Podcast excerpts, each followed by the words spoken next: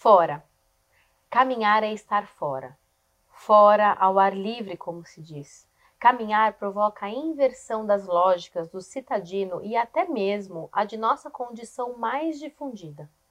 Quando vamos para fora, é sempre para passar de um dentro a outro, da casa ao escritório, de casa a uma loja próxima, saímos para ir fazer alguma coisa em outro lugar. Fora é uma transição, o que separa, quase um obstáculo, entre aqui e lá, mas não tem valor próprio. Fazemos continuamente o trajeto de casa ao metrô, com os corpos apressados, a mente ainda ocupada com detalhes domésticos e já projetada nas obrigações do trabalho, as pernas a galope, enquanto a mão, apalpando nervosamente os bolsos, verifica se não esquecemos nada. Fora quase não existe. É como um grande corredor que separa, um túnel, uma antessala imensa. E às vezes também saímos simplesmente para tomar ar, para escapar do peso, da imobilidade dos objetos e das paredes, porque nos sentimos sufocados dentro de casa. Para arejar. Quando lá fora brilha o sol e nos parece injusto renunciar à luz, a essa exposição. Então, sim, saímos para dar alguns passos, simplesmente para estar fora e não para ir a algum lugar. Sentir o frescor vivo de uma brisa de primavera, ou até a tepidez frágil de um sol de inverno. Um interlúdio, uma pausa que nos proporcionamos.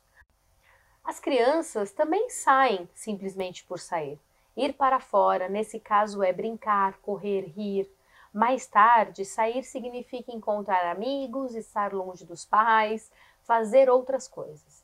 Mas, em geral, mais uma vez, o fora está entre dois interiores. É uma etapa, uma transição, é espaço que toma tempo.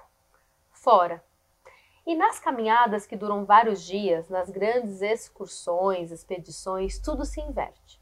Fora não é mais uma transição, mas sim o elemento de estabilidade. Há uma troca de posição.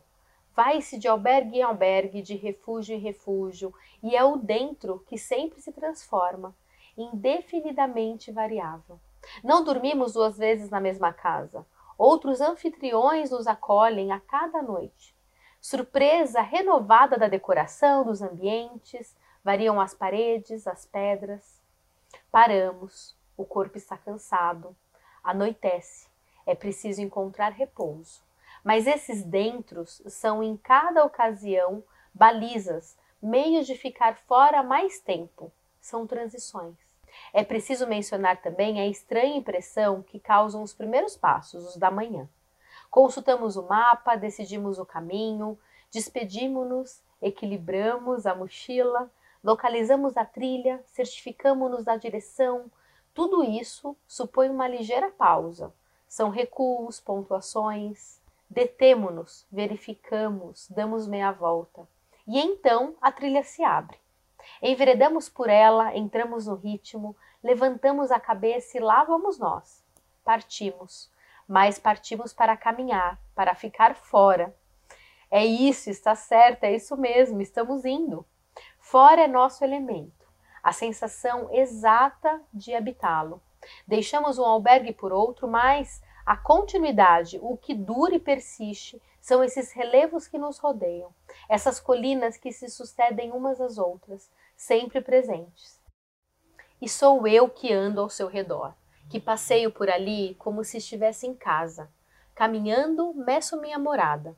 O que se atravessa como passagem obrigatória, o que se percorre e se deixa para trás são os quartos de uma noite, os refeitórios noturnos, seus habitantes, seus fantasmas, mas não a paisagem. Assim, a caminhada subverte por completo a grande separação entre fora e o dentro.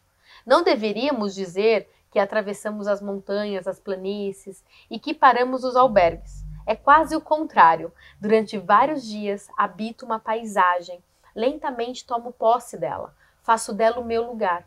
E então pode eclodir essa impressão estranha do amanhã. Quando deixamos para trás as paredes do repouso e nos encontramos com a face ao vento, bem no meio do mundo, durante todo o dia, essa será a minha casa é aqui que vou viver enquanto caminho. Este foi o capítulo fora do livro Caminhar uma Filosofia, de Frederick Cross, da editora Ubu, nosso objeto de estudo dessa série. E você está escutando então o Shangcast, podcast que une caminhada com autoconhecimento. Eu sou a Van e a edição aqui do podcast é feita pela Gabi. Nós somos a Shang Experiências, empresa de transformação por meio do mergulho de uma caminhada. A estrada é o nosso recurso, nossa ferramenta para acessarmos então a nossa essência, o nosso eu, ou então todos os nossos eus. E nesse episódio eu não quero trazer muito além do que já foi falado, porque eu acabei de ler na íntegra o capítulo, porque a ideia é deixar essa reflexão aqui para você sobre seus fora, seus dentros e o que os separa, se os separa. Porque durante toda a nossa vida somos estimulados o tempo inteiro para olhar para o mundo com prioridade, para encontrar as respostas nesse fora. E quando a gente pensa que este é só um período de transição, que esse nem existe de fato, ficamos realmente mais próximos das respostas. não é mesmo? Então, uma caminhada ela acaba proporcionando tudo isso. Esse encontro, esse soltar, enfim, tudo aquilo que a gente vem falando por aqui. Então é isso por hoje. Sim, vai acabar agora mesmo. Milagre, né? Não vou ficar falando aqui até o fim. Mas é, muito obrigada aí pela participação de vocês sempre. Nós temos recebido feedbacks incríveis pelo Instagram, enfim, vocês têm mandado mensagem.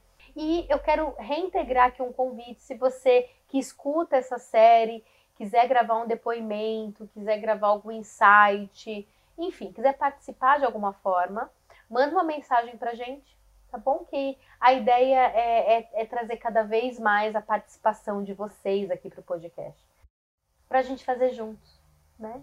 Então é isso. Muito obrigada, um beijo e até semana que vem.